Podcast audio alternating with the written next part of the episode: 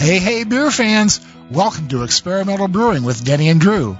I'm Denny Conn. And I'm Drew Beechum. Together, we're the authors of Experimental Homebrewing, Mad Science in the Pursuit of Great Beer, and Simple Homebrewing, available at all your finest retailers, and it makes perfect Christmas stocking stuffers. Now, between the two of us, we have over 40 years of homebrewing experience. I'm the guy known for weird beer and strange ideas. And I'm the guy who's known for questioning the conventional wisdom and finding a way to check it out. There you go. And on today's episode, we're not heading to the pub. Uh, in fact, today's episode is going to be just a little bit different because we got into a discussion with a couple of the fine folks at Crisp Malting about their Heritage Malt project.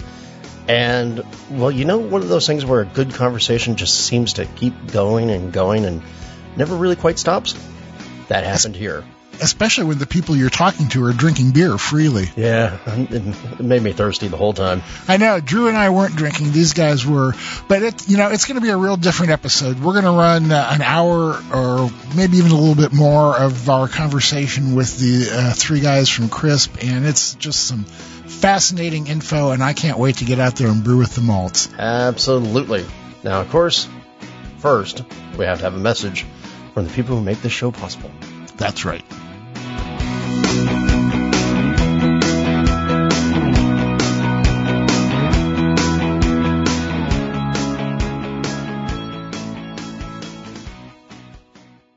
This episode is brought to you by the American Homebrewers Association, publishers of Zymurgy magazine, organizers of HomebrewCon, and enjoyers of homebrew. Join your friends in fermentation at homebrewersassociation.org. And by you, our listeners. Go to experimentalbrew.com to help support us. Click on the Patreon link to donate whatever amount you'd like to help support us and our charities. Click on the Brew Your Own magazine link to subscribe to BYO or click on the HA link to join the American Homebrewers Association and receive a subscription to Zymurgy magazine. Part of the proceeds from those go to help support the podcast. Thanks for your support.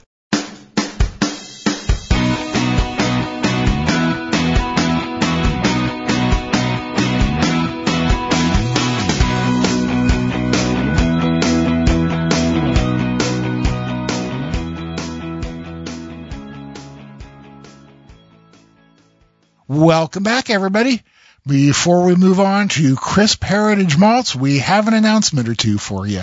Yeah, just a couple things to take care of because there's always business to be done.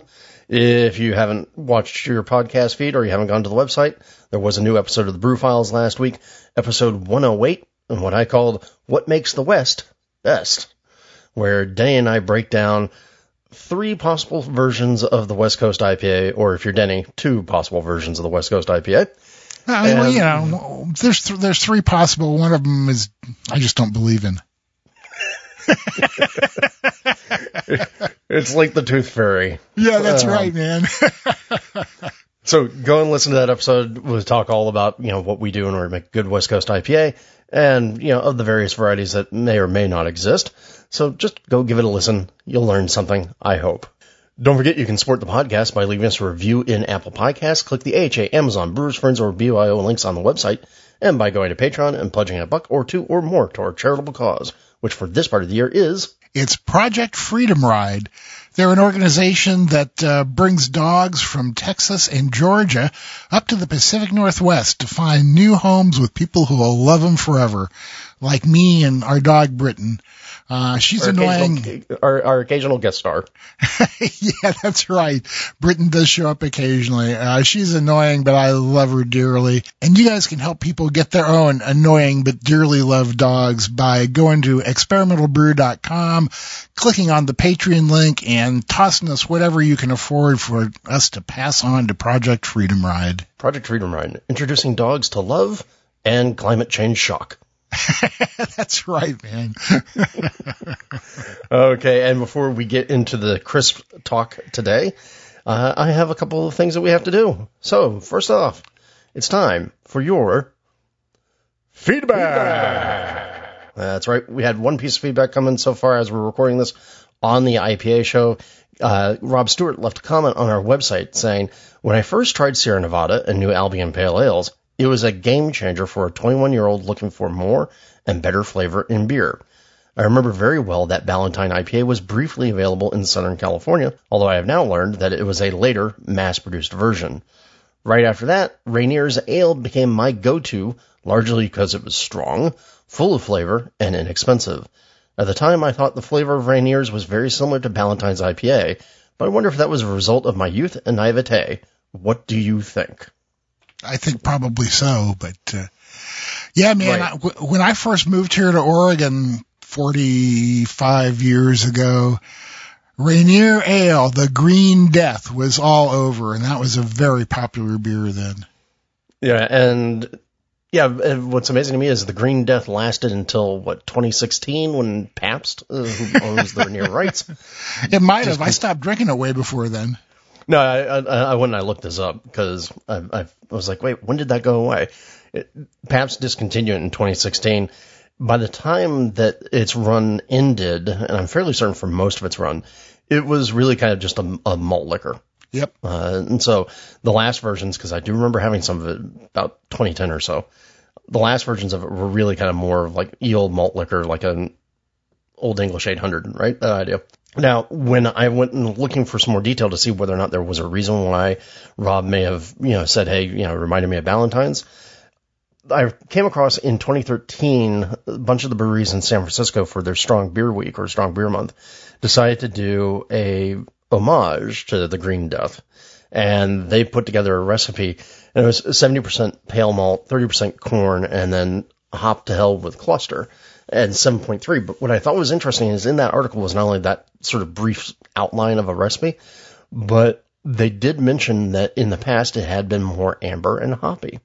So there may be a reason Rob is drawing that conclusion, but I'm swearing, given the what I'm reading there, you know, probably in the late 70s, I think it was probably already making that transition into, into just pure up malt liquor.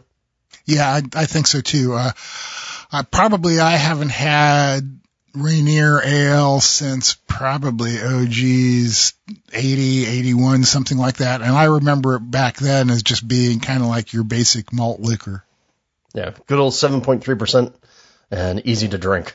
and cheap. Dangerous quantities. Yeah, and cheap. Always cheap. Yeah. So, and it would always make you feel like the green death. Oh So, man, would it ever? All right, and that's our one piece of feedback there. We've got a couple of other things coming up, so don't forget, please send us your feedback at podcast at experimentalbrew.com, or you can always text or leave us a voicemail at 626-765-1ALE. That's 626-765-1253. And then a little uh, correctional department of corrections time. And really, this is a, uh, actually a self correction on my point because as I was editing together the episode on what makes the West best, I realized that we had missed a point in our discussion about whirlpooling because to set the stage, Denny does not whirlpool. He doesn't. uh, He doesn't really believe that he gets a good benefit from it, at least in comparison to what he gets from dry hopping. I do do whirlpooling. Now, one of the one of the points that we did miss real quick was that one of the advantages of whirlpooling is that you do get bitterness from the whirlpool hops, like you don't from say dry hopping. I mean, you do get a different sort of bitterness from dry hopping with all those what is it, cohumulones? Uh, Um, no, polyphenols.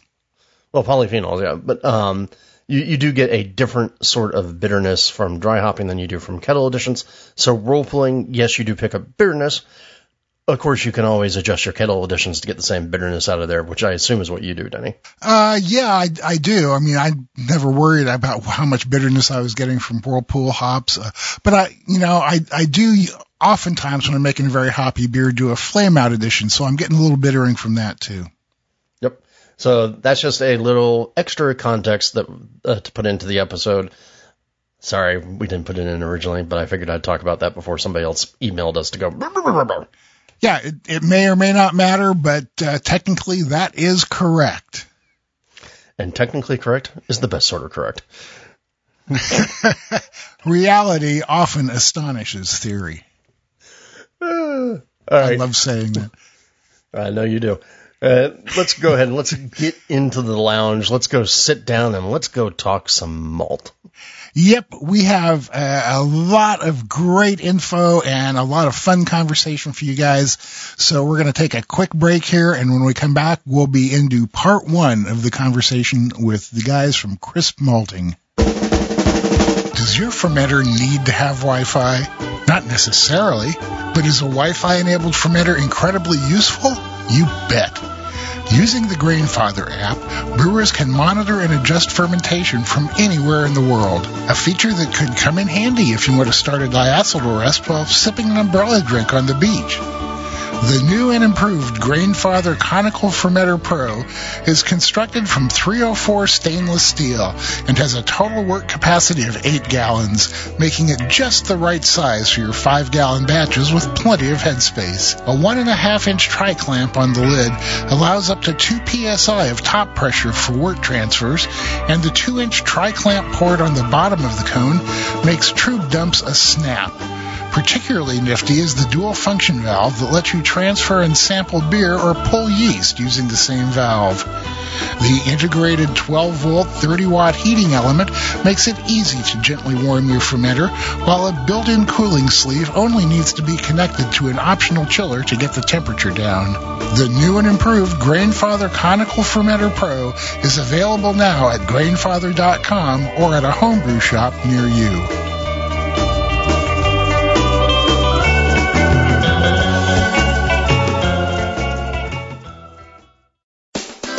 Mecca-grade Estate Malt is a craft malt house owned and operated by the Klann family on their beautiful Central Oregon high desert farm. Their eighth generation Oregon farming family grows and malts all of their own specialty grain, creating malts that are rare, remarkable, and bursting with flavor.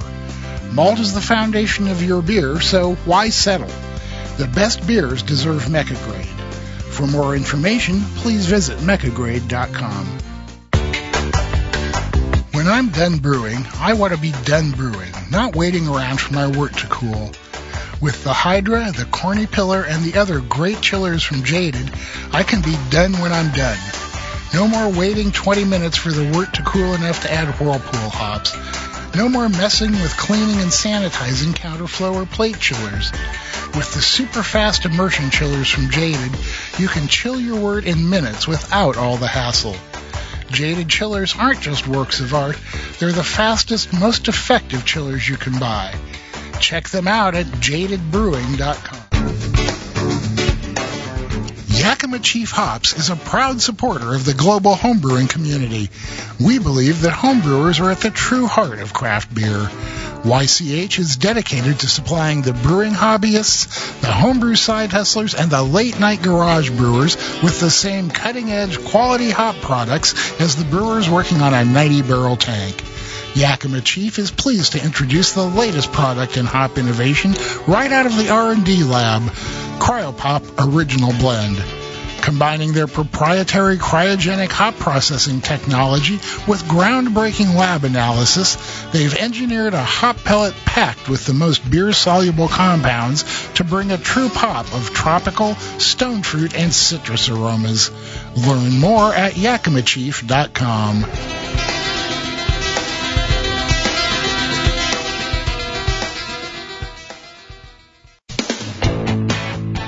The Brew Deck podcast features exclusive interviews with your favorite brewers and suppliers. Each episode highlights new trends and brewing tips from leaders in the industry to inspire your next brew.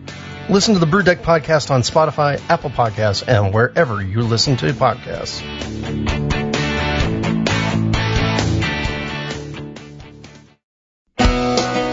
New seasons bring new brewing adventures with Wyeast's Belgian Summer Private Collection, featuring 3463 Forbidden Fruit, 3942 Belgian Wheat, and 5151 Brettanomyces claussenii. These premium liquid yeast strains bring you the opportunity to enhance your skills and elevate your experimental side. The dynamic fruitiness, spicy phenolics, and complex esters balance well with the malts, hops, and specialty ingredients of Belgian styles. For an adventurous twist, add seasonal fruit and berries, or try Brett C with its tropical tartness in your next creative fermentation.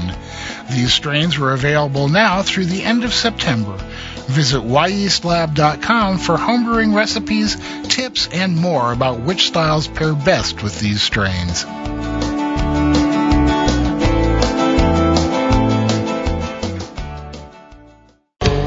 Getting accurate measurements of your beer is one of the keys to improving your brewing. The Pro Series hydrometers from Brewing America will help you help your beer. These American-made NIST traceable hydrometers are accurate, easy to read, and the kits come with a cleaning brush and cloth and a borosilicate test flask that uses half the sample size of most flasks. That means less beer for testing and more beer for you. Brewing America is a small, family-owned business of husband and wife veterans, so when you buy a Brewing America hydrometer, you're not only getting a great piece of equipment, you're supporting the people who support America. Brewing America hydrometers are available on Amazon or at www.brewingamerica.com.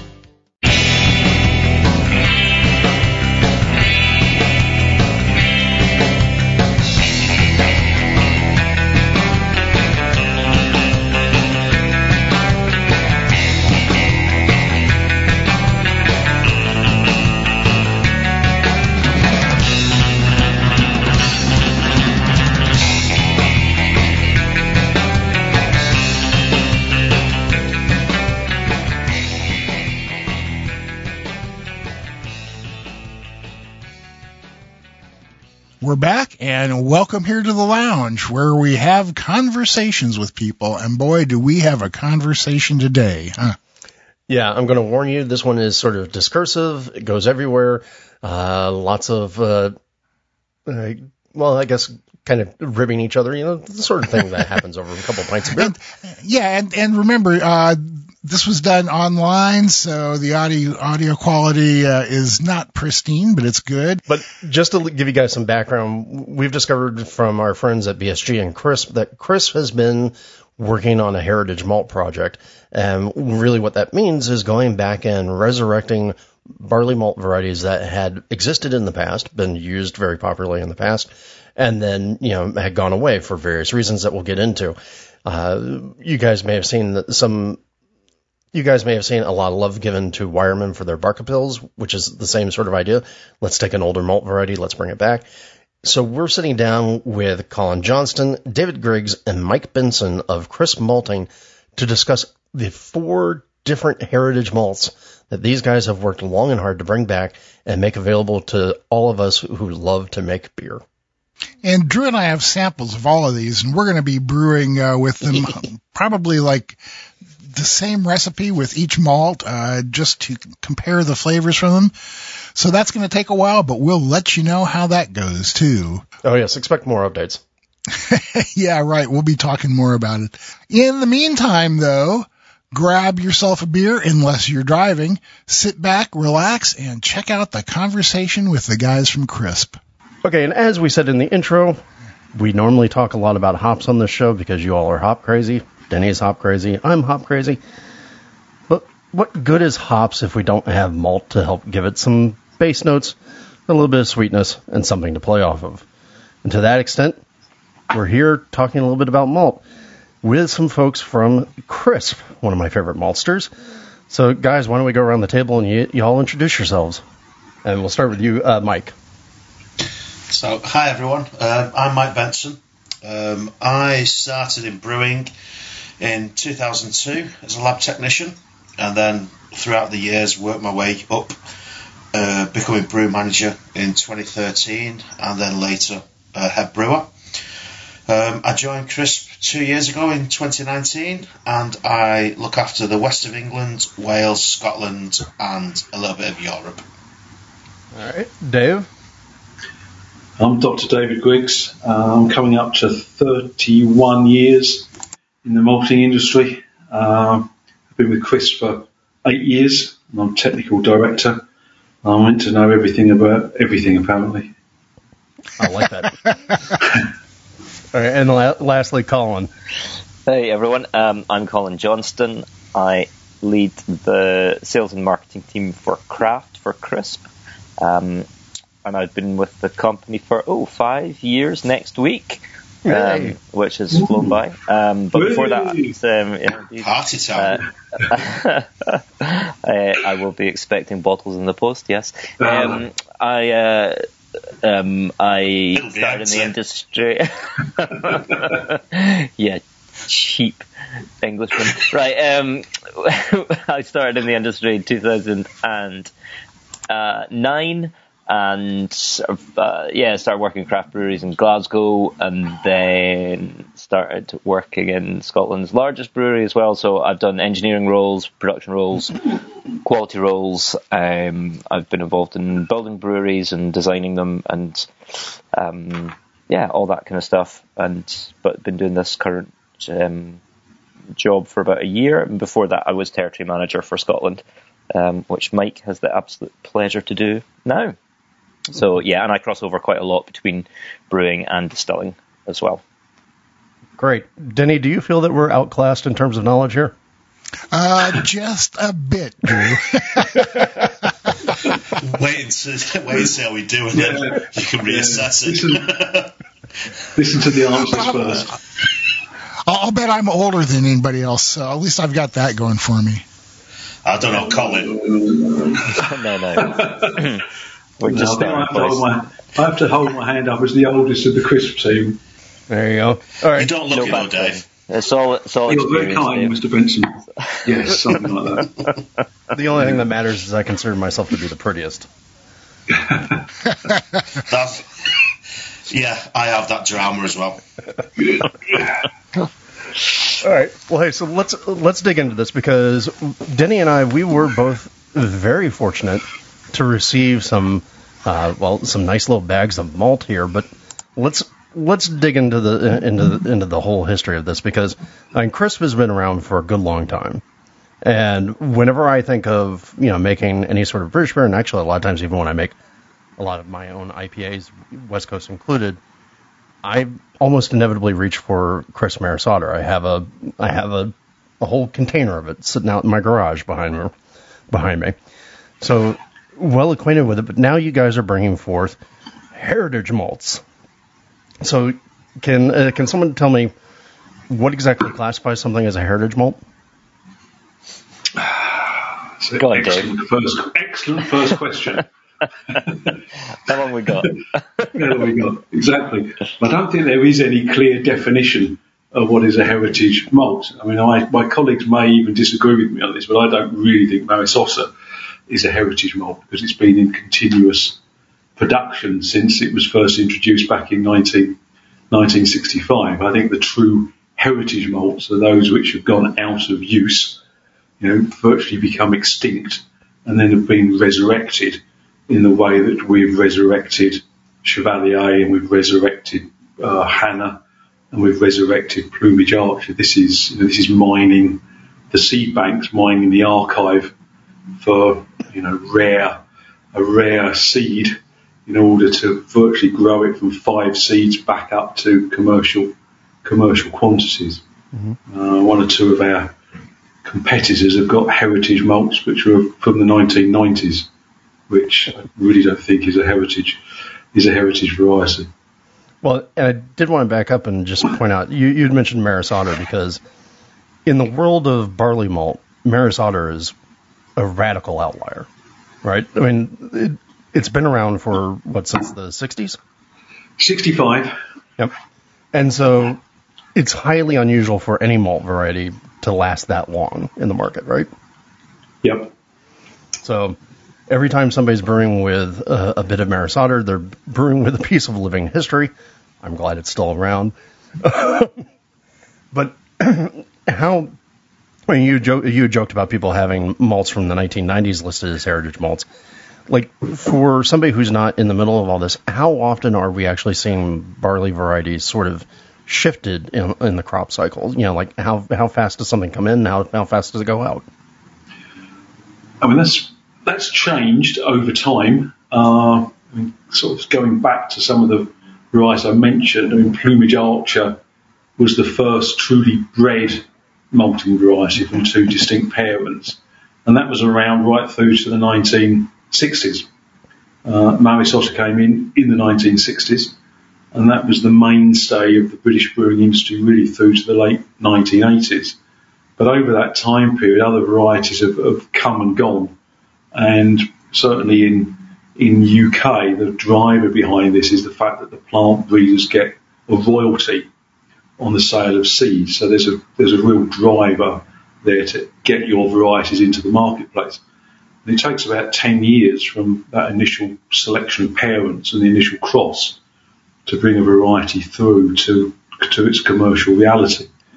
And now we see varieties, and if they last 10 years in commercial production, they've done well. And we often see that there are sort of periods of dominance by particular varieties. Uh, Otter has been around, you say, since, since 65. It was almost on its last legs in the late, in the late 80s. Uh, and it was maintained and repurified. And it's where it is today, which is the second biggest winter barley being grown in, in the UK. So it's got something about it that people like. Yeah, I mean, for me, I've always just liked the the fact that for a a relatively pale malt, it still actually has a firm enough malt character and a little bit of that breadiness and toastiness. So it doesn't disappear like say a lot of modern uh, two row malts do, where they're they're brewed or they're made basically just for maximal sugar efficiency or starch conversion. So there's something kind of nice about having Maris Otter as a good base note to a beer, I think. Oh, absolutely. Mean, we've done some flavour, some quite sophisticated uh, analysis to, to, identify that there are different flavour volatiles associated with, with Maris Otter to more modern barley varieties. So there certainly seems to be something to support the, you know, the subjective view that it is distinct and different to, to other varieties. And Mike, Mike, when you brew with Otter, it's fairly forgiving yeah, I mean, you can get away with whatever you like with Otter, but going back to the flavour as well, it's it's got this complexity um, that no other malt can kind of stack up to uh, around mouthfeel to really bring out uh, like hop aromas and hot flavours in, in modern beers as well. So we've got this great resurgence that's going on because it's it, it's it's basically laying the platform for for hops to shine. But as far as brewing with, it, it's really forgiving. Um, you know it's going to be a nice, easy brew day whenever you brew with Maris Otter. In, in terms of like what? I mean, e- easy in terms of what? I mean, just like uh, it, it's going to convert well. It's you're not going to get a stuck runoff, that kind of stuff, or am I missing something? absolutely everything. It, it's going to mash, and it's going to it's going to mash well. You're going to get conversion without any issues. You, it's going to run off without any issues. It's going to boil, and you're going to get a lovely warm break, and you're going to get a lovely cold break, and it's going to ferment without any issues. And then when you come to filter it or, or not filter it, put it into package, it's just going to perform all the way through. See, Denny, wow. this is why I think I like it it allows me to get away with being lazy in a brewery. Yeah, really, man. All right. Well, I mean, wh- why worry? Brewing's hard enough at times. Why worry about oh, the, yeah, the, man. the malts? Yeah. My uh, my motto is make the best beer possible with the least effort possible while having the most fun possible. And uh, yes, that, that, sounds that sounds like the way to do it, man. It sounds like a painful tattoo, but hell yes. we'll just start making that uh, initials, and then people can start using it. All right. Well, so we're uh, talking a little bit about Maris Otter, and like Maris Otter would be a heritage malt if it hadn't gone away. Uh, you guys are there's now this whole uh, crisp heritage malt campaign that you guys are doing with these four new malts or new. Here are the quotes, people. Uh, malts they're they're coming back. So why, you know, why as a brewer should I want to play with these heritage malts? I mean, Mike, you said Maris Otter already makes for an easy day. Why am I going to try and muck it up? because why would you want a simple life when you can get an excellent flavour? yes, we all want a nice, easy brew day, but do we really? I know. I think there there are definitely some people who are masochists out there. um, so yeah, we we know we know looking through the difference between, as Dave says, there's differences between Maris Otter and modern varieties uh, that we can go back and analyse. We can see there's a difference, and it's definitely the same as we go further back through plumage, through Chevalier, through Hannah Malt as well. These older varieties, while quite difficult at times to brew with, give the brewer something really, really special that modern malts just cannot replicate.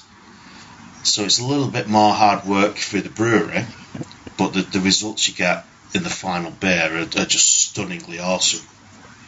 So let's talk through that then. What you say harder to work with at the brewery or harder in the brewery? Um, give me an idea when you say that. You know, we had said that Maris Otter's a dream. What are, what are we looking at with these heritage are more work?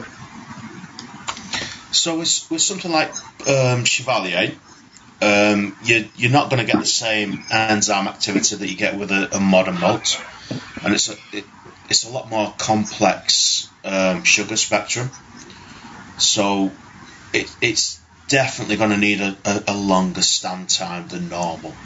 So if you'd normally do a, a 65 degree stand in, in in centigrade, sorry, I don't know the, the Fahrenheit to that. Um, for, for 60 minutes, you're probably going to need to do a 75, 90 minute stand just to get just to make sure you get that conversion.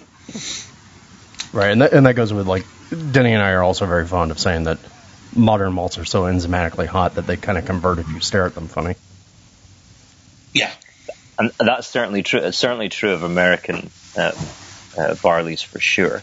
Um, yeah, so but yeah, as Mike said, some of these older varieties, the DP is certainly not there, and the I guess um, you know if Maris Otter is like a nice, easy introduction to brewing for you know if if you just started out in home brewing, then it's such a great malt to work with. But you know if you want to if you want to level up and really start start you know understanding the, the science and the dynamics of your mash, then you know what in essentially what you what you put in to that process you get out you know tenfold when you're working with these heritage malts. Because they, they are you know they're they're certainly more esoteric. They're harder to work with. Mm-hmm. um, but the rewards around them are are absolutely incredible. Um, like if yeah as Mike was saying you mash Chevallier for you know 60 minutes it's going to probably finish fairly sweet. Mash it for 90 minutes though and give it almost like a 90 minute or two hour boil, boil the color development, the richness of the flavor. It's absolutely incredible. Uh, Mike and I were in a brewery uh, just this week actually in Scotland where they did a 100% Chevallier mash um, and we tasted the beer out of tank. I mean, I, I, thought there were five malts in it. I was, I was like, what, and what other, what, what else went into the grist? And they were like, no, no, that's just, that's 100% Chevallier. You get like a 90 minute boil. And I was blown away absolutely blown away. Yeah, it's, it's the colour and flavour was yeah. astonishing. And it really it comes back to the genetics, you know, because and, and, Dave can speak about a bit about this, but you know, so many of the modern varieties can all really trace their lineage back, um, you know, one one sort of direction, and we've lost all these all all this genetic diversity um, from these older varieties that got discontinued. These potential branch points that have been cut away from the tree. Um, and, and, essentially what we are doing now is going away and, and rediscovering those. And we've picked varieties that, you know, it's not just random what we've done. We've, we've looked at things that had a prominence in, in brewing history. You know, they were massively popular uh, throughout, throughout brewing history, either in Europe or in the UK. And, and it just kind of logic says they were popular for a very, very, very good reason. Um, and when you look at the history books of, you know, Chevallier, for example, you know, born 1820, it was the dominant malt variety for almost 100 years in the UK. Throughout that, like, golden period of IPA production um, that everybody dreams about, you know, when Burton and Edinburgh and places like this were pumping out tens of thousands of barrels and sending it all over the world, it would have been Chevallier that they were using. Um, and, and, then, you know, same goes for Hannah. It's the it's the original Czech Moravian barley variety that would have been used in the very first Pilsner in 1842. Um, again, you know, massively popular uh, uh, barley variety.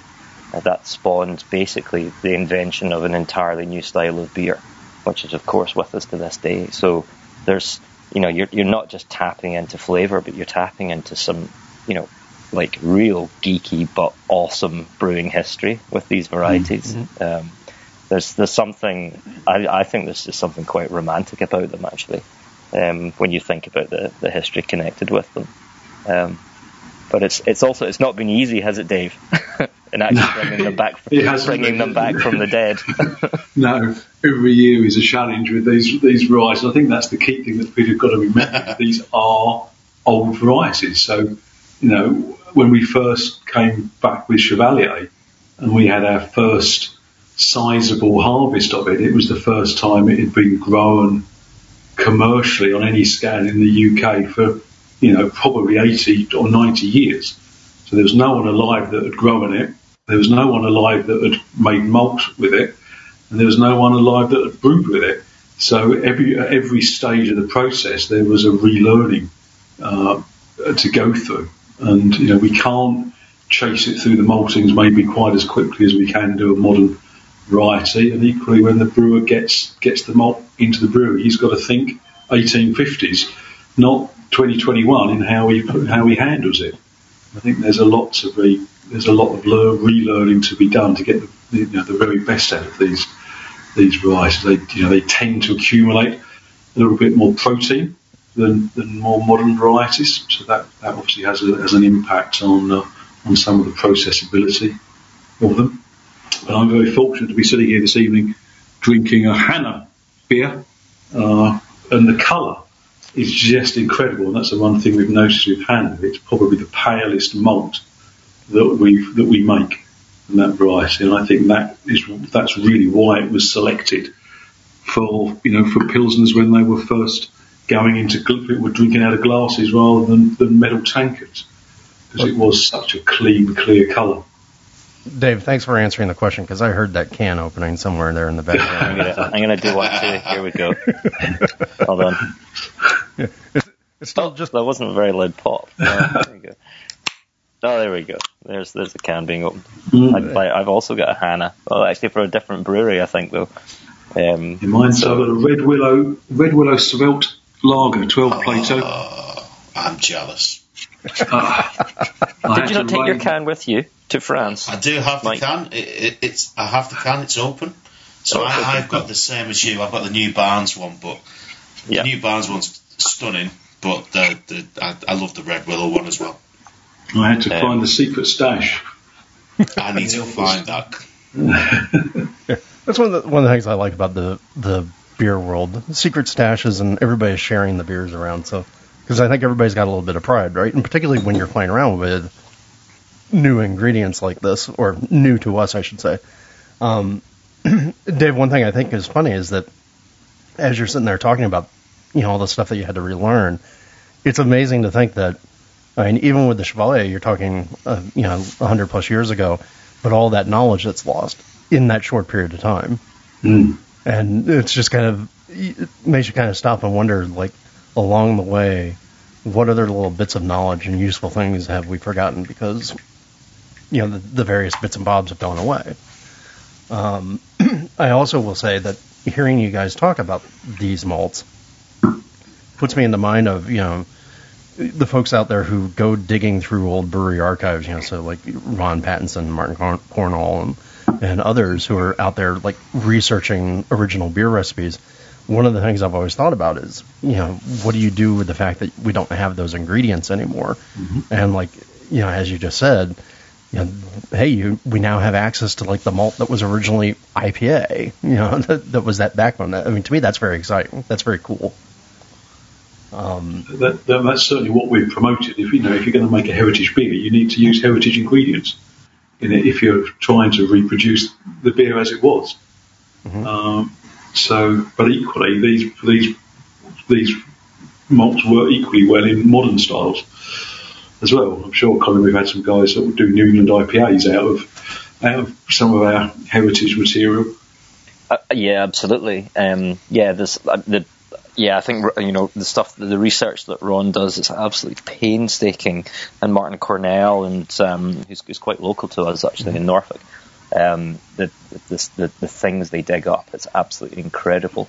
Um, but uh, it, you know, kind of coming back to what Mike was saying earlier on about about um, Maris Otter giving that base, you know, well, it's it's certainly true of um, these each of these different heritage malts for the specific styles that we kind of we're, we're kind of suggesting that use them for.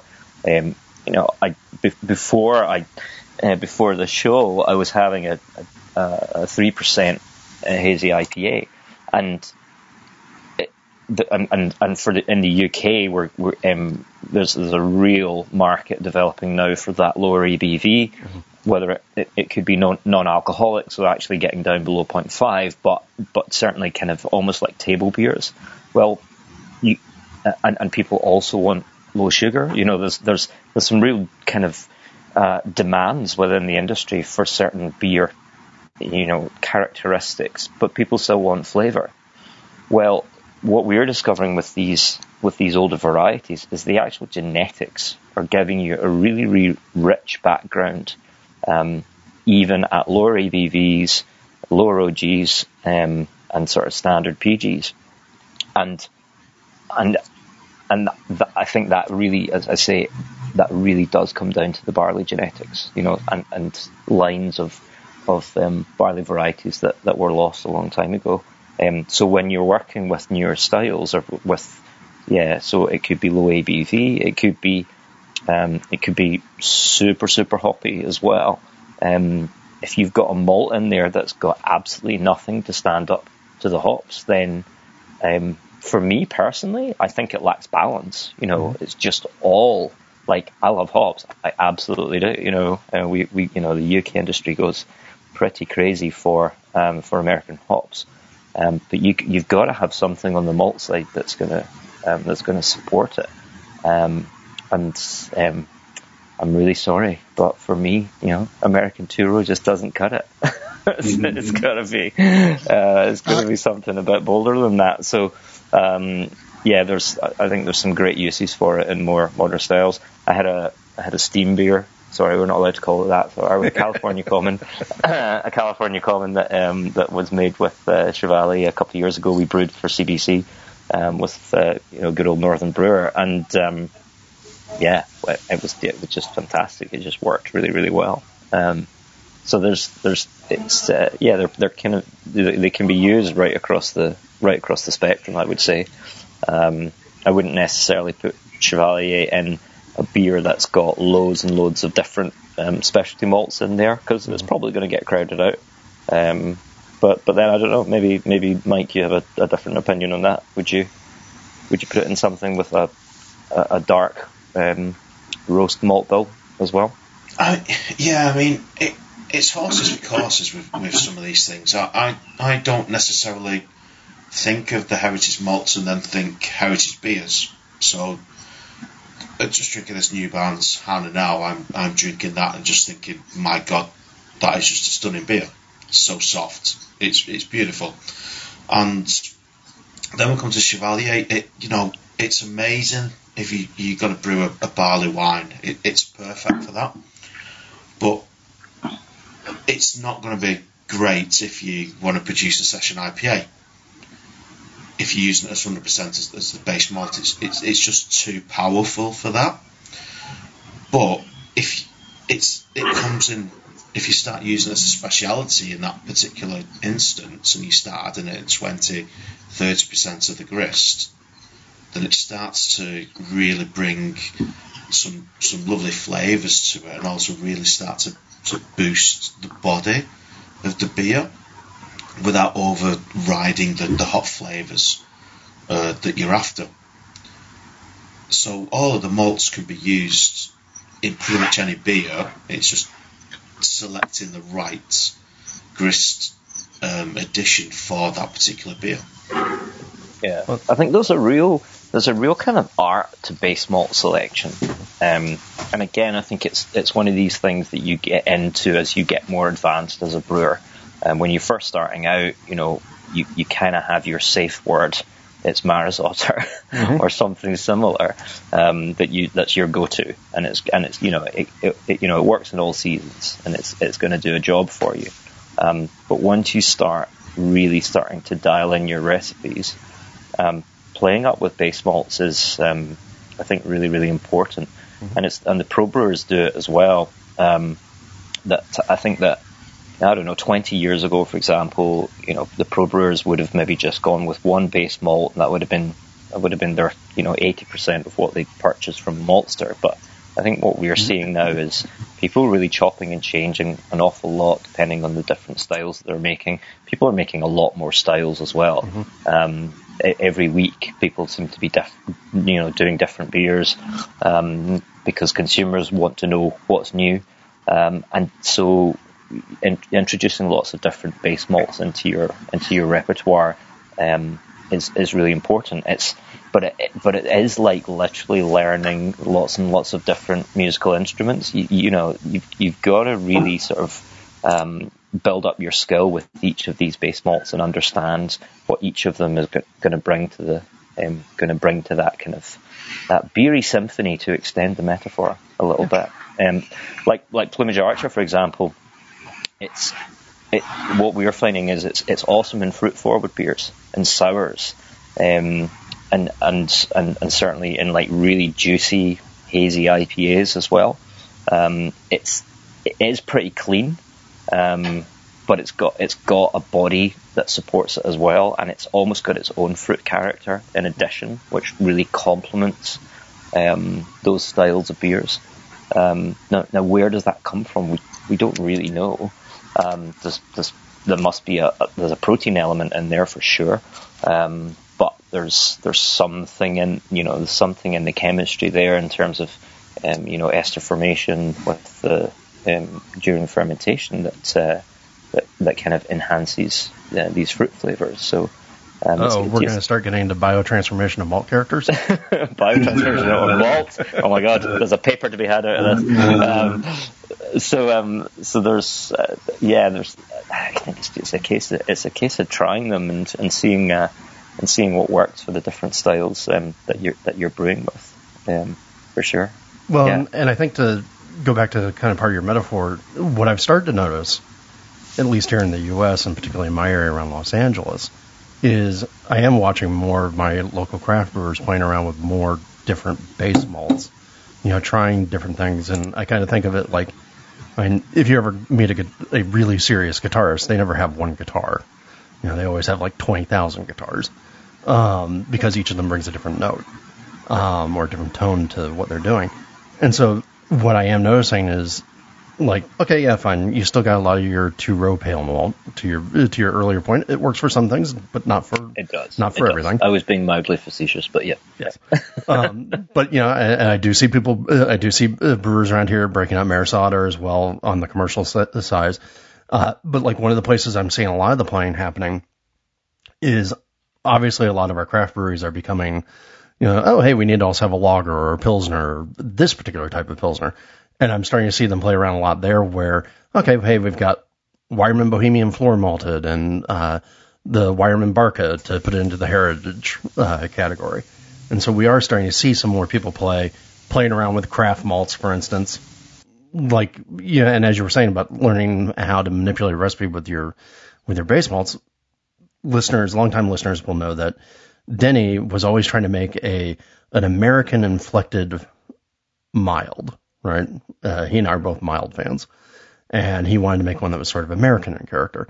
And he never could get it right until he finally broke into using some American craft malted malt, right? You know, from one of our small maltsters. And suddenly that brought a whole new set of characters to the beer that actually made it work, right? So learn, uh, learning the notes, I think, is a good, uh, or learning the tones of the malts is, I think, a good way to put it. it's um, it, I, I think it's amazing to see actually this um, this movement in the US around craft malt. Um, uh, Dave and I have both attended the the Craft Maltsters Guild conference. Um, it went back back back in those heady days when we could travel across the Atlantic, Yeah. um, and it, um, it, it's awesome. I I, uh, I met the guys from Admiral um, at the conference, and they were showing me some pictures of their of their floor and of all their kit. And I was like, "Hey, that that's that looks like our stuff." And they were like, "Oh yeah, we came and visited you guys, and we took pictures of all your equipment, and we just like copied it because we thought it was so amazing." and um, th- you know, there are only three floor maltings left in England. There there are some in the distilleries up in Scotland.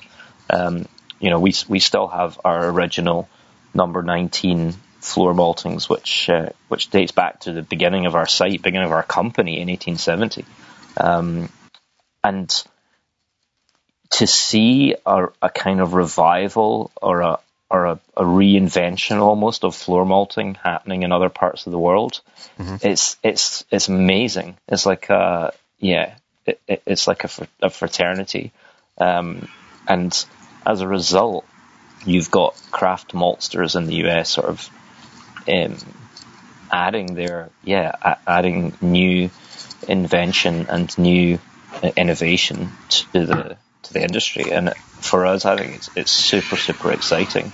And I guess for us the heritage is our kind of offering um, to that uh, you know it's, it's it's what we brought along to the party um, because there's there's just some really cool stuff going on. It's great to see that those skills um, are surviving and thriving indeed in a in a new way um, in the US. Um, and we're we're we're doing our bit. All of the all of the heritage malts are put through. We we put them through the, the floor maltings because we feel like well, first of all, it's it's just the right thing to do from a tradition perspective, but also right. because each of them, you know, ha- has their own nuance when it comes to the actual malting. Like Dave was saying, you can't you can't just force them through like modern varieties. You've really got to, you know, work with them a bit longer. And the floors are the perfect environment for us to be able to do that. We can take our time with it. Um, yeah, like I say, it's it's um, yeah, it's it's so it's it's pretty exciting, I think, anyway. Uh, when when I see what's going on with with craft malt in the US, do you, do you agree, Dave? I, I look at you. Oh, absolutely. I mean, I went, went I went to the last uh, in-person conference in uh, in Colorado. And what's nice for me, I, no offence to those people that love hops, it's just nice to be in a room full of people who just want to talk about malt.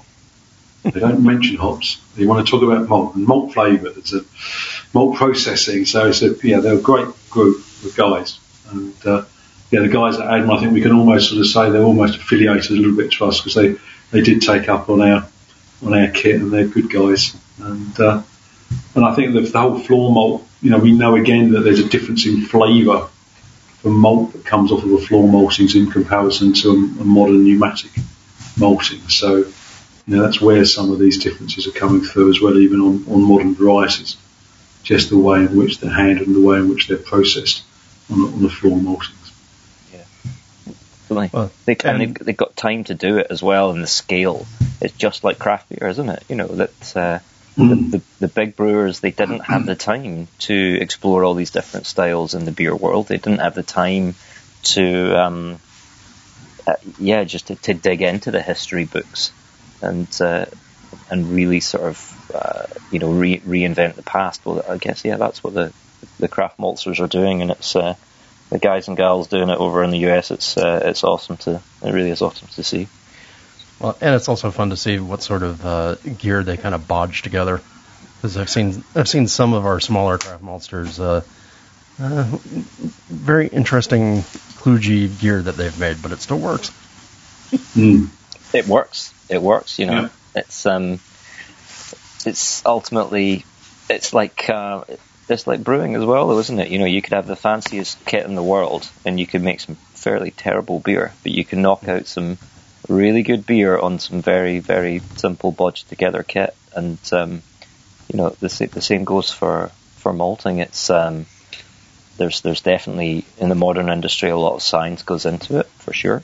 Um, I think but, uh, it's the, it's the oldest. Now, what, what, what do you say, Dave? It's the oldest biotechnology. It is the oldest biotechnology in civilization. Absolutely. There, yep. yeah, there wasn't beer till there was malt. So. Mm. I think you hit the nail on the head there, Colin, by talking about uh, the the doesn't really matter about the kit because ultimately malting and, and brewing are the, you know they're intertwined. The, the, the the two processes are quite similar, and it's more about time and attention than anything else. So, like you say, the, the stuff on the floors is generally slower and cooler, and, and you know, you let it take its time. And that goes back to the same with what we brew in producing the brewery. Generally, You know, if we know we take our time with it, we know we get it right, we get awesome beer. So the the, the two processes are intertwined. Yeah, it's funny that you got in human history you've got bakeries, breweries, and maltsters all kind of all adjacent to each other, all needing each other to to exist. And it's happened in the baking world. As, I mean, slight digression for this podcast for sure, but you know, I think there was an awful lot of people that got into bread making during uh, during the lockdown, um, and I was definitely one of them. I think Dave was as well. got that right. Yeah, Dave and I have shared sourdough pictures back and forth on WhatsApp. Um, Don't tell everybody. Okay, sorry. Did I just did? Did, a secret. Did I just out you as a sourdough maker? Sorry. Um, so um, uh, you know that, but but it's the exact same thing. You know, it's it's it's that idea. You know, the sourdough movement is all about going right back to the, you know, right back to the early days of bread making when you didn't have commercialized yeast, you didn't have a quick shortcut. It wasn't just about following a recipe to the letter. It's about taking the time um, and and really using your senses um, to to um, to improve and to iterate. You know, something a, a really really fantastic food stuff. Um, and, and and like Mike's saying, same with beer. You know, you, you, there's so much of it is is about is about iteration and sort of going, okay, cool. So because hundred years ago in the brewery, well, they certainly didn't have the technology that we have today, did they? And they probably, you know, that, yeah, all right, 100 years ago they would have had, you know, hopefully they would have had some thermometers some places, and they would have had some scales, but they certainly wouldn't have had flow meters, and they wouldn't have had all the lab equipment, um, and they wouldn't have had. Uh, well, I don't know when the hydrometer was invented, to be fair, so I'm not going to say whether they had it or not. But um, you know, a brewer, it was a highly skilled job, and they would have, um, you know, used their senses. They would have, you know, when the new season's crop came in, for example, they would have, you know, brewed with it. They would have tasted the beer. They would have checked all the things they need to check, and then they would have changed it up again and again and again and again, constantly iterating and changing the process to get the very best out of the raw materials that they could get out of it, as opposed to sort of saying, "Oh well, that didn't work." Um, we'll we'll buy a different base malt. They didn't have that luxury back then. They worked with the ingredients to get the very best out of them, and and there's there is an element of that in in this heritage range. You you you do have to work with them, um, and in our modern world where everything is expected to just work, you know, the way it's it does with them, all all all the, the the things we have in, in um, modern production, um, it's not going to work like that with these malts um, because they are of a different time, and you've got to really, you know, certainly read up on, you know, off, you know, listen to podcasts like this and, and and take the advice of people that have used it before you, but try it and try it again, try it again, and see how you can get the very best out of these ingredients. Um, because there's, you know, there's a real reward in unpicking that um, um, that flavour that exists there. Uh, but it just takes a little bit of time and a little bit of patience. I think that's probably what the point I was making. Same with bread, same with beer, same with distilling, same with malting. A bit of patience and a bit of time, and um, you can really unlock something quite special. I think. Patience. Who has time for patience?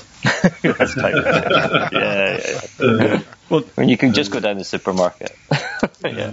yeah, exactly. Well, yeah, uh, pop over, uh, like for us, pop over to the little local brewery and buy a uh, buy a six pack. I, have actually known homebrewers who've uh, walked away from the hobby because they're like, uh, why? I can just very easily go and get some fresh beer and be done with it. I'm like, okay, but it's a different mindset. So now let's let's actually talk about because I mean we've talked around these malts. Uh, and in this current series, at least from what I've seen, you guys have four different malts. We've mentioned three of them, two of them in depth, right? So the, but let's actually dig into like what people can expect from them. And to uh, Mike, to your point, and, and Colin, you know what extra care might be needed in order to maximize what they can do. So y'all, uh, we we talked a little about the Chevallier, you know, so a very old malt. Where are you guys recommending that it be used? What sort of steps do we have to take with it? And what can we expect out of it? So Okay, go on, general, Mike. yeah. and and do jump in at any point, Colin. Um, No worries. generally, it, it's just showing that little bit more respect. So, mashing within the brewing, the brewer's window. Um, again, I'm not up to date on the Fahrenheit, so anywhere between 63 and, and, and 67, 68. But just give it extra time to what you would normally give it. So, if you'd normally give it 60 degree stand, just give it 90, and it'll behave. That's uh, 145 to 154 Fahrenheit. The, uh, yeah, exactly magic what. I was thinking. yeah, okay. Um, so yeah, just just give it that time in in in, um, in the MCB just to fully convert. But be aware, it's still probably going to stay quite high on the final gravity. So it's still probably going to stay maybe two or three um, degrees, so one Plato higher than what you may expect a, a, a more modern malt to be. So what that allows you to do is also really up the bitterness to balance it. So you can really, really go high on on on on, on the bitter and hot, late hot, um, to really give it some abuse. And you, you know you're still going to get these amazing marmalade flavours coming through, um, and you're still going to get the balance from the hops. For, Well, for uh, me, that says West Coast IPA. It's like that, like intense bitterness, Hmm. big malt body as well. Um, Yeah, I mean, it's for a hundred years, it it was like was a, the base like malt. Yeah. Sorry, Colin. For a hundred years, it was the base malt for pretty much every IPA that ever left England. Well, it, yeah, it was, which we know was brewed stronger and brewed hoppier. Mm-hmm. Um, whether that was to survive the journey or for other reasons is lost in the in the history books. But yeah, absolutely, it was. Um, it's uh, that Well, was, that was its style. Yeah, Yeah, lost to history and obscured by brewers' myths that we like to tell each other. But so this is the Chevallier. So I mean, really, we're expecting a higher residual gravity, uh, more uh, more malt flavor. I like that idea of marmalade. Uh, you, you can lay it in the hops, but just really give it a little bit more time in the mash tun to complete its conversion. Because again, it's not as uh, enzymatically overpowered as uh, American Two Row. exactly. It, it's just longer breakfast. There you go. I like that idea. Go get an extra cup of coffee. Um, all right, and then you, you all also mentioned Haná, which we're saying is the original Pilsner malt. So, again, are we talking just more time and care, and like what will people get out of it? So Haná's a little bit different. So the Haná malt is actually quite well under modified.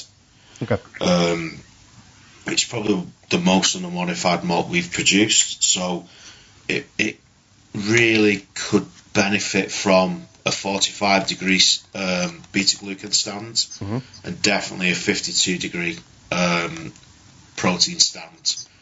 Just 10 15 minutes for each one, just to finish that that multi uh, uh, modification, and then just free rise to, to normal, well, or rise to normal um, brewers window to finish finish off um, the mashing, and you're gonna get an amazing. Um, it's it, you get this amazing bready flavour from it, and the, this it's it's often described as just the Czech flavour in beer. So that look, nice little bit of caramel as well. yeah, it's it's amazing for a for a base malt that's just got you know conventional kilning, like standard lager kilning, not a particularly high temperature. The breadiness that so that I mean the beer that I'm sitting with just now is 100% Haná, but it's the it, it is you know I I'm con- I would be convinced if you'd handed it to me, I would say well it's probably got some Vienna in there, and it's also probably got you know some maybe some wheat in there or something like that. Um, but but you know this this beer I'm drinking is 100% of, of that base malt, so it's um, yeah it just it just makes me think I would like to be in Prague right now, essentially in a beer cellar, with a Keller beer. You know, although it's not going to be called a Keller beer, of course, in Prague. But anyway, um, you know, it, it's it's that style of beer. Um, it's The, absolutely the incredible. body and flavour is is astonishing. Yeah, It- but again, definitely that step mash program is, is required. Which is, I mean, there's so much amazing um, homebrew equipment now that you can do that sort of thing on, um, which is uh, which is superb. So, um, yeah, that I, I would I would say to get the best out of it, you're definitely looking at a step program, like Mike said. This even sounds like this might be the, the vaunted rare case where one could even argue potentially for a decoction.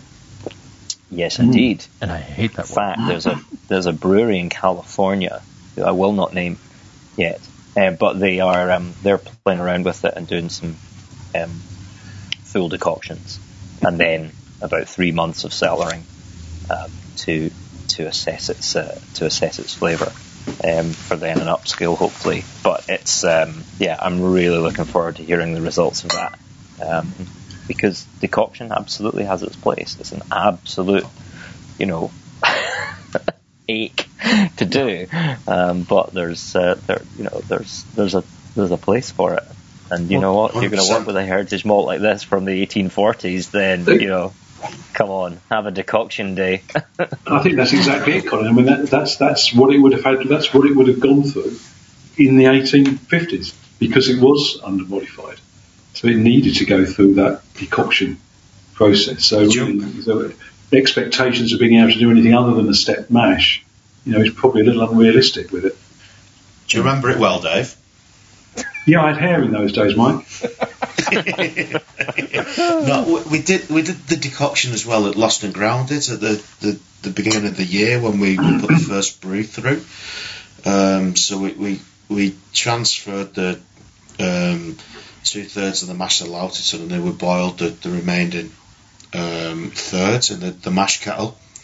And yeah, it it really developed flavour, uh, but astonishingly didn't develop any colour. No. So it, it, Yeah. it still st- stayed ultra ultra straw in colour, um, and, but really brought out again that, that caramelly checky flavour. See, now this is awesome because I have one friend of mine who is he is a dedicated Pilsner fan. You know, all and all the Czech beers, right? The Czech lagers are his his jam. He's the only man who's ever actually convinced me to do a triple decoction. I still kind of resent him for that. Um, but I, I could see him getting his hands on this Haná and, and doing some really fantastic things with it. And I, I will also clarify for the listeners who have heard me badmouth decoctions again and again over the years.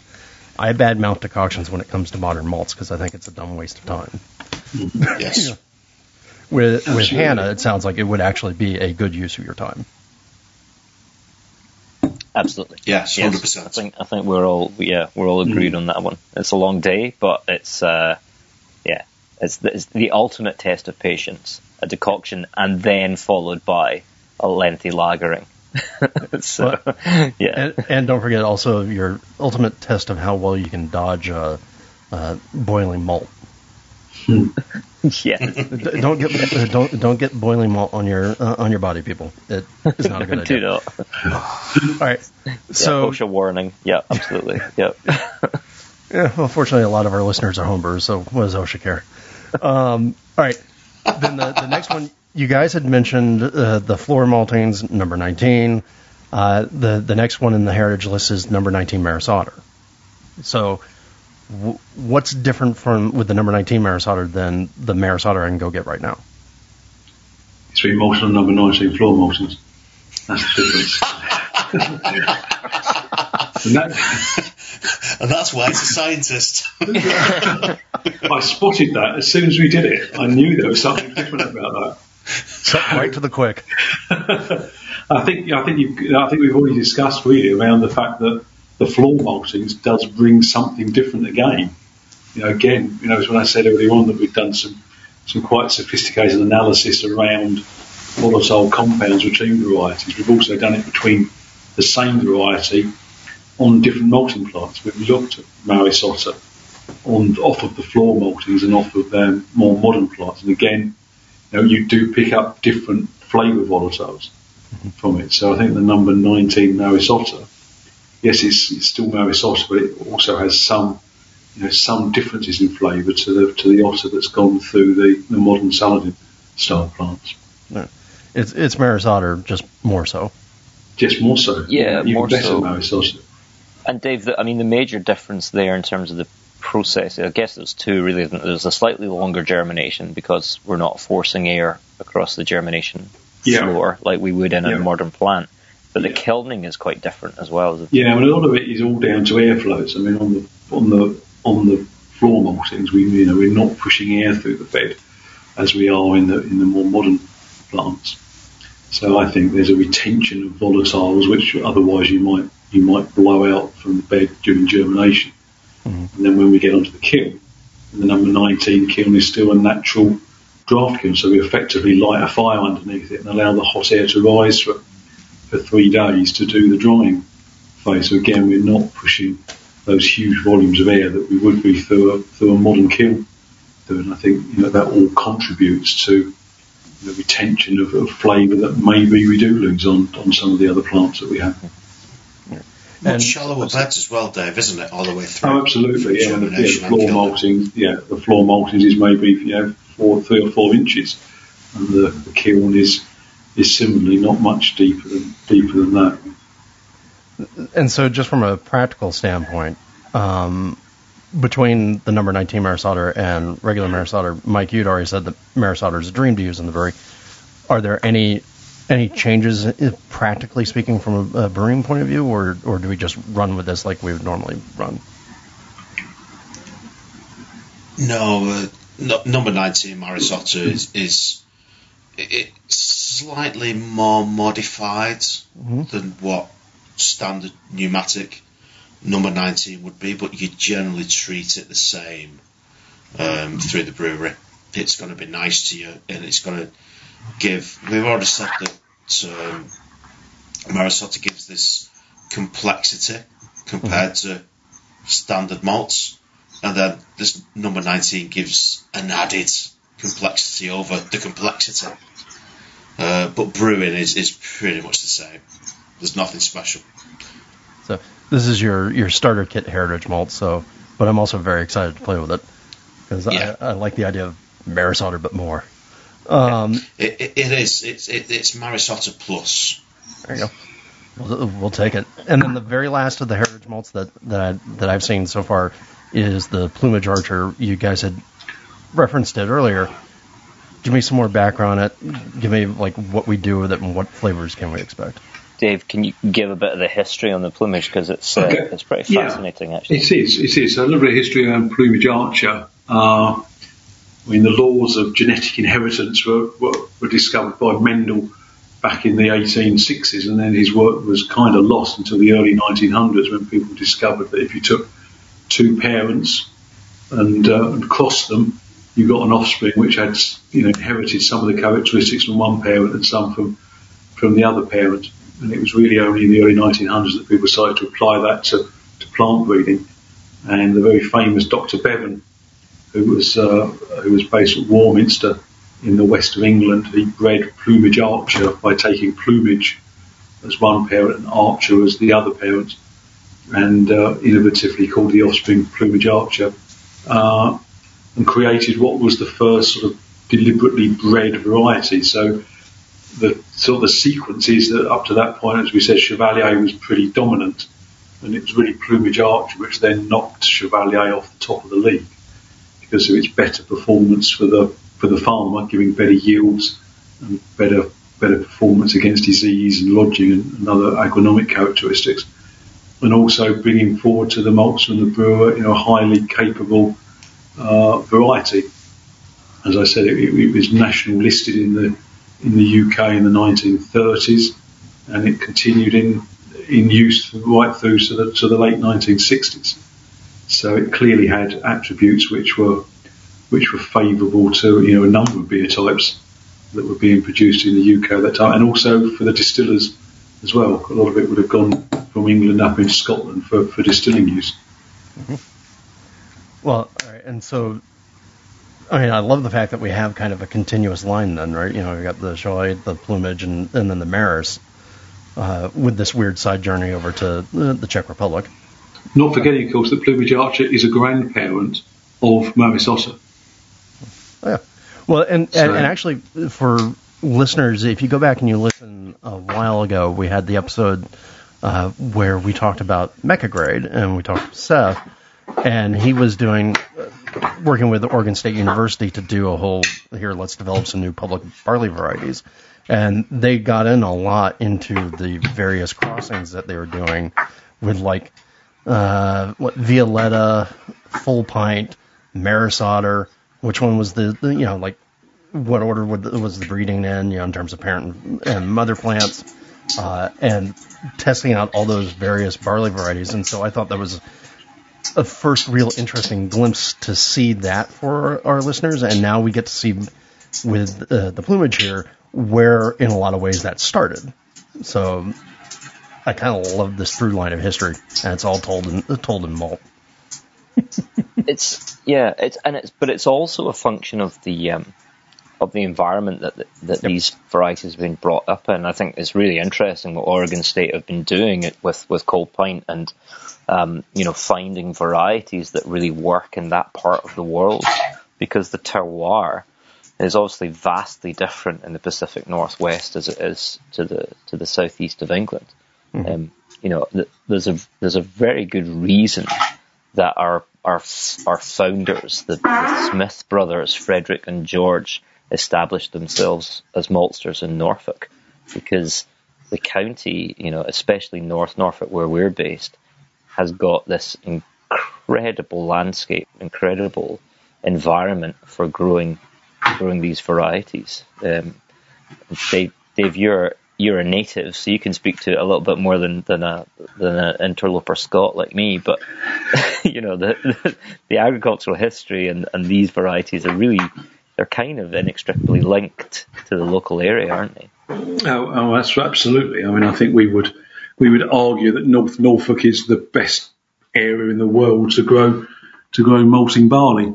Uh, I mean, the whole the county is really is surrounded by water on you know on three sides of it. I mean, it's a very gentle atmosphere when the when the when the crops are maturing. You know, we have some fairly sort of damp days you know, sea air, sea breezes. It, you know, it allows a quite a mellow crop to to develop. The soils are very light, which is precisely what barley barley likes. So I think we you know we are blessed here with you know really with some of the best barley growing conditions that you can that you can find, and that's really manifests itself in the the quality of the barleys that we harvest each year. I I also find it really fascinating that the environment you know, for growing these barley varieties essentially, you know, is, is also, well, is, is entirely linked to the, the brewing technology that developed within the UK as well. So, you know, there's a, there's a very good reason that we have, you know, that, that the, the English brewing style for centuries has been a single temperature mash. It's because the, the, the, the, the, the dominant barley growing areas in, in England are very, very free draining soils. They don't hold on to the protein. Uh, they don't hold on to the nitrogen, onto the nutrients. And so you're left with a crop that's pretty, you know, pretty much low, you know, quite low in nitrogen and therefore, you know, w- will modify well in the brew house, in the, sorry, in the malt house. And then once you move it across to the brew house, then it, it's just a doddle. Whereas these poor Europeans, with their barley varieties that were really steely. You know, lots of protein, lots of uh, you know, it, it, required a hell of a lot more effort um, to get it to get the to get the sugar out of there and to unlock it from the protein matrix and the cell walls in the malting process. And then, of course, once you bring it into the brew house, well, they had to develop even more complicated technology around lauter tuns and um, decoction and all these sorts of things um, because of because of the types of barley that they're work, working with. Um, I just I just find that whole kind of the connection between the land and what actually got built in the brew house and how you operated your brewery are inextricably linked. Uh, yeah, it's fascinating to me. Well, and I think you see that. Lots of fantastic technology. Sorry, lots of fantastic technology in stainless steel to finish the uh, maltster's job. there you go. yeah. Yeah. Well, and I do think it's it's tied to, in a lot of ways, the way that we talk about styles being sort of locally endemic, right? Yeah, the techniques endemic to what's happening locally. The styles, you know, at least before people figured out how to manipulate water and other ingredients in, in certain ways, you know, that's the reason why you saw dark beers in certain areas. That's why you saw various flavor profiles developing in areas. Now, of course, I want to sit down and I'm I, I want to go do some reading and go. Okay, so here in the U.S., a good portion of our our barley is grown in the upper upper Midwest, right? You know, and how does that compare to yeah where barley is grown in England where, versus where it's grown in the continental continental Europe, uh, and start to dig in like okay, wait, what what sort of difference does that make? Dang, now I'm going to have to do reading. have you guys uh, have you read the the book um, American Brew? I think it's called American Brew, so, um, which is kind of all about the history of of, of brewing in, in America and um, the you know so many people think of um, non malted materials as being you know as adjuncts like being a dirty word. Mm-hmm. Um, well, the, when the German immigrants moved across to the US and they they they, they encountered six row um, and oh, started trying to use it in the um, to produce lager, it was a complete disaster yep. because there's so much protein it never produced a clear beer. So it was really only then that they started to incorporate corn, and by incorporating corn, they were able to reduce the FAN content, bring the, pro- the overall protein down, and actually produce some really beautiful looking beers. Um, but unfortunately, that you know that then became a, a cost maneuver, you know, in, in you know in the in the industrialized age, um, and became synonymous with cost reduction and a lack of flavor. But actually, um, in the early days, it was all down to the fact that the, the, the, the barley just wasn't right, and so mm-hmm. other ingredients had to be introduced to um, to, to manipulate the the chemistry. I, again, I find all of that absolutely fascinating. So yeah, the beers are very much a product of the of the landscape. Um, mm, absolutely, definitely. Yes, and as I like to remind people that until at least uh, Ambev bought uh, Anheuser Busch, the most expensive ingredient in Budweiser was the rice. Hmm. there you go. Yeah. Hmm. Well, because they used a specially grown variety of rice that was only grown in one part of the world, and they only took the top part of the crop. So it was the most expensive thing they had. Um, I stand corrected. The book is called Ambitious Brew, and I would oh, yeah. highly recommend it. It's by Maureen Ogle. Yeah, yeah. Uh, Maureen's book is is really fantastic, and I think if I remember correctly, she published a second edition of it, or she was trying to. Oh, uh, awesome! Okay, I'm going to look yeah. out for that. Great. All right, so we've got the, these four malts: the Chevallier, the Haná, the Number 19 Maris Otter, and the Plumage Archer. These are all available, and I, I, know you guys had said, hey, you know, it takes a decade to to develop a barley variety and get it out into the world. How long did it take you you all to bring these four malts back from the quote unquote dead? Dave, you've been there every step of the yeah. journey. Yep. Yeah. Uh, I mean, I think Chevallier it kind of predates my time at Crisp. It probably goes back to about 2010, I think, and it was kind of uh, fortuitous, I suppose, in many ways.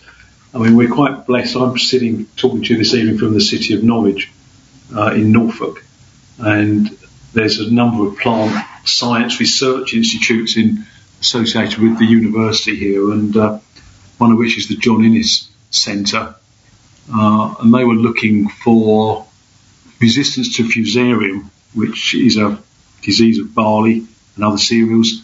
Uh, it's quite prevalent in some parts of the world, some parts of the, the US uh, get hit with fusarium and it, it, leads to contamination of the, of the grain.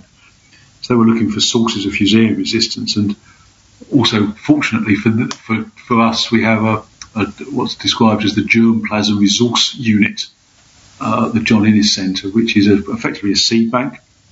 And uh, they, the researchers, the, the John Innes, were able to go into the seed bank, take a handful of seeds of a, of a number of different, uh, let's not call them varieties, but of the of the uh, of the of the which have been lodged there. One of which was Chevallier, and they then tested them for fusarium resistance. And lo and behold, they found that Chevallier was resistant to fusarium. Hmm. But the guys that were doing the work were also enthusiastic brewers, having a small brewery of their own, and and they also knew the history behind Chevallier. and you only really need to read any of the sort of the classic brewing and malting books. You'll see Chevallier gets you know, very very strong mentions in those books. So they approached us as the local maltster and were asked us if we were interested in you know in doing some work with Chevallier, and we did literally start with just a handful of grains, which over the course of you know three or four years were were, were, were bulked up at each harvest until we had sufficient to uh, you know to grow a small plot. And our very first malting, I remember, was 500 kilos of uh, of Chevallier on the floors. Uh, a little area was set aside whilst we were doing another batch of another variety.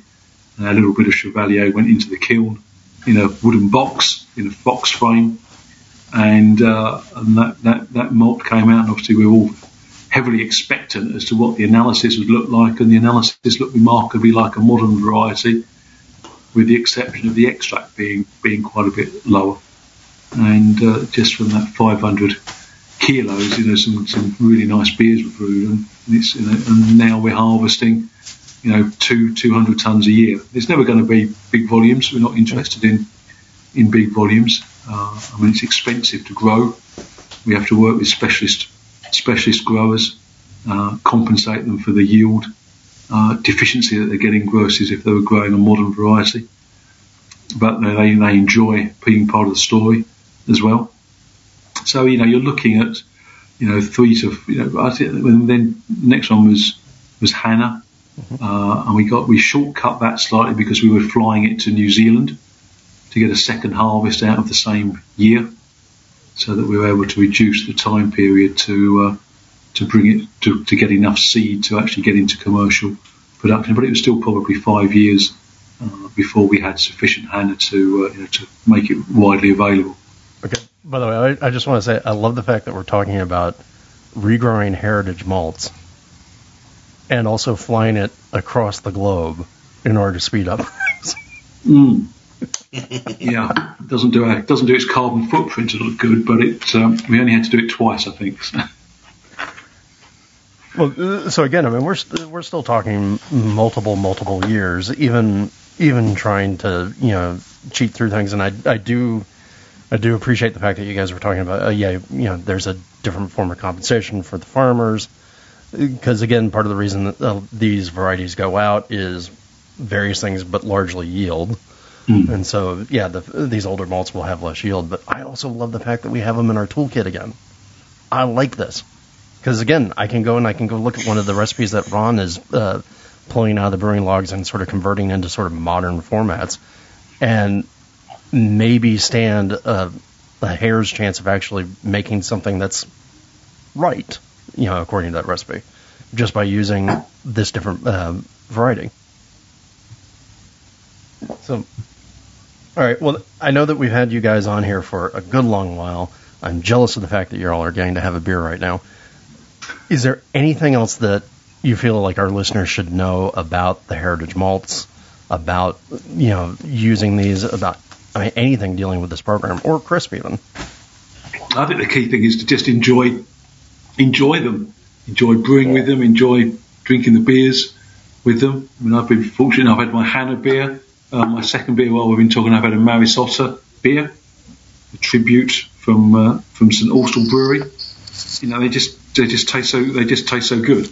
So, uh, you know, just just enjoy using them. I, I think what I intend to do is brew the same recipe using all three of them, so I can compare the uh, the flavors. Yeah. You know, kind of on a level playing field. Nice. Yeah. yeah. we've had that. We've had that done by one brewer who did uh, plumage art, the same beer with plumage arch run with Chevallier and they did taste distinctly different. They did indeed. Cool. Yeah. Under the same, cool. yeah, yeah, uh, yeah. I can't wait. And reach out to us as well. You know, um, I think that sometimes the the malting companies can seem like these behemoths, um, these huge companies, but in reality, there's there's not that many of us um, involved in this story, and um, the maltsters, we we create something and we put it out there, but of course it's not the end product. You know, it would be a sad, sad story if uh, people were sitting in pubs munching on on pints of uh, of uh, of malt kernels. Um, it, it, you got to turn it into some beer. Um, so we we want to hear uh, from from everyone out there um, who's who's using these malts. How did how did the brew go? You know, what what recipes were you brewing with it? You know, what beers were you making with it? What worked? What didn't work? Um, because we are, you know, we're, we brought this brought these varieties back from the dead, basically, um, and we've got some, you know, fairly good ideas about how we think, you know, they could be used.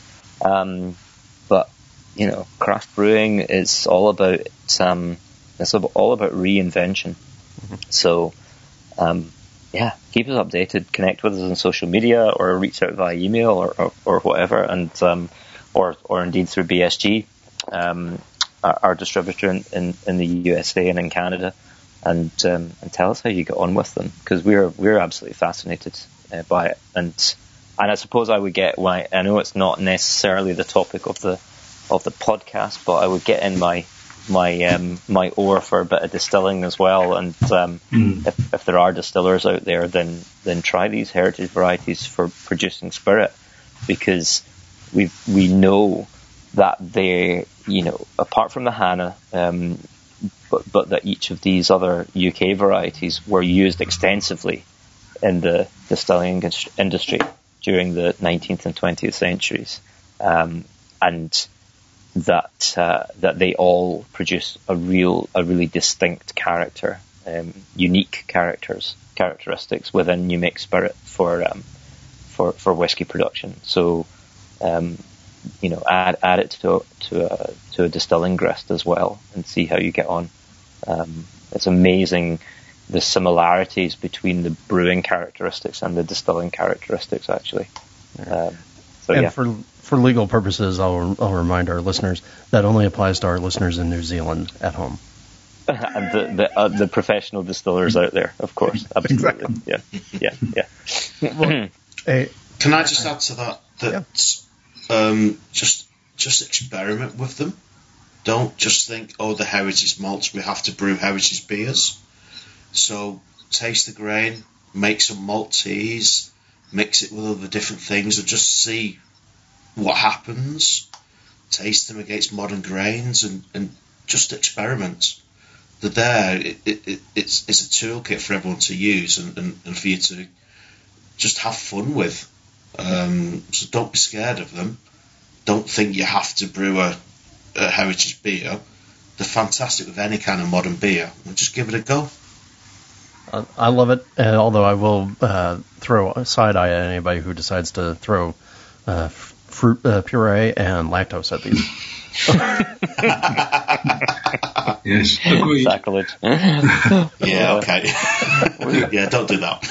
And we'll uh, uh, we'll keep we'll keep working away with, with our farmers, and we'll um we'll, we'll um yeah we've got some potentially got some other things up our sleeve for the future as well. So there's um there's always things to be explored in the in the germplasm unit. So we'll keep exploring it. as long as um, the brewers out there are willing to um, willing to try these these amazing ingredients and, and create some awesome beers with them.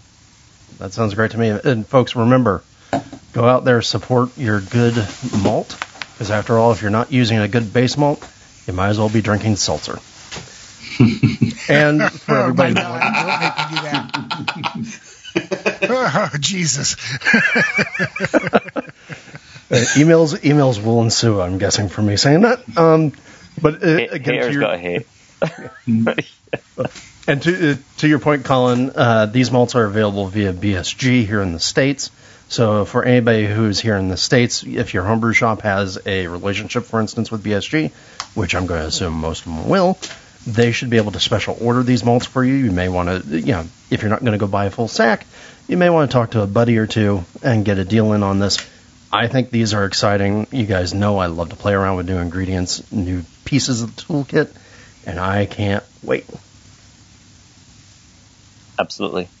And um, I'm also going to throw out there that um, uh, for can can we do a giveaway on the show? Is that allowed? it's not going to be malt. It's not going to be malt. It's going to be merch. Is that? I'm I'm fine with that, Denny. I are, think are we okay with, with this? Okay. Yeah, oh okay. yeah. So okay, so if we um for the first five homebrewers that brew with these heritage malts that get in touch with us over social media, we're gonna we're gonna send you a limited edition crisp flat cap. The we found a photograph from 1901 which had the entire malting staff um, in front of our Great Ryburgh maltings, and they're all wearing basically Peaky Blinder hats. Um, and we are like, those are awesome. we're we're going to have those as a piece of merch. So we had a couple of hundred made. Um, they're sitting in our store, and so I'm going to give five away. Um, we'll post them out.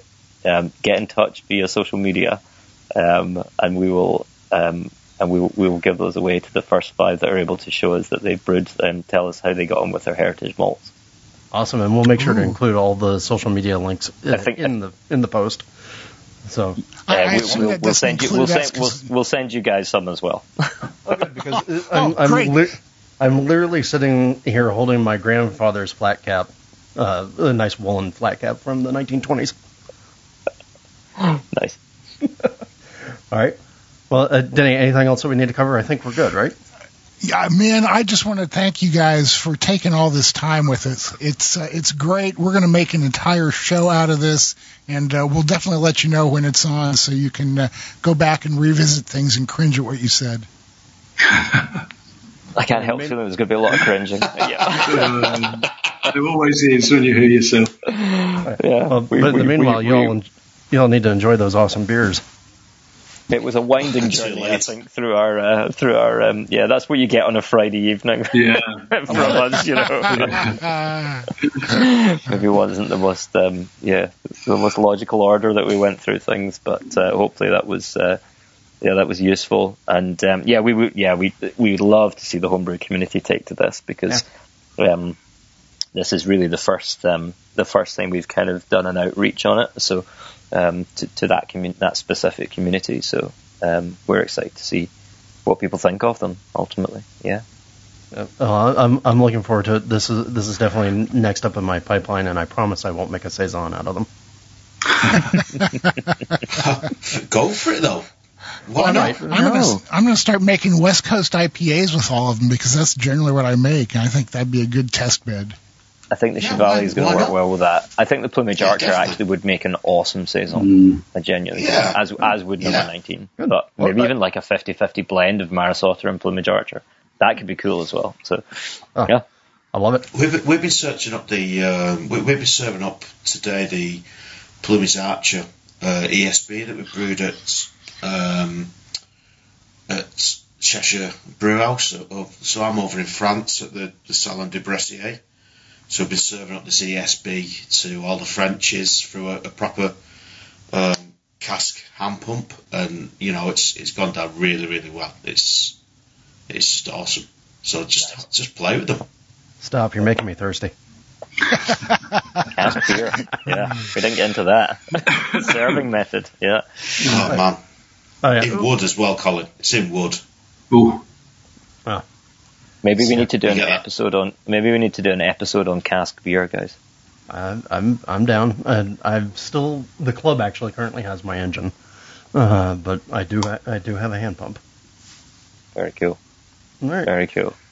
Uh, I think what we want to do, Denny, correct me if I'm wrong, is but when when we finish brewing with these, uh, we'll probably want to do a revisit, right?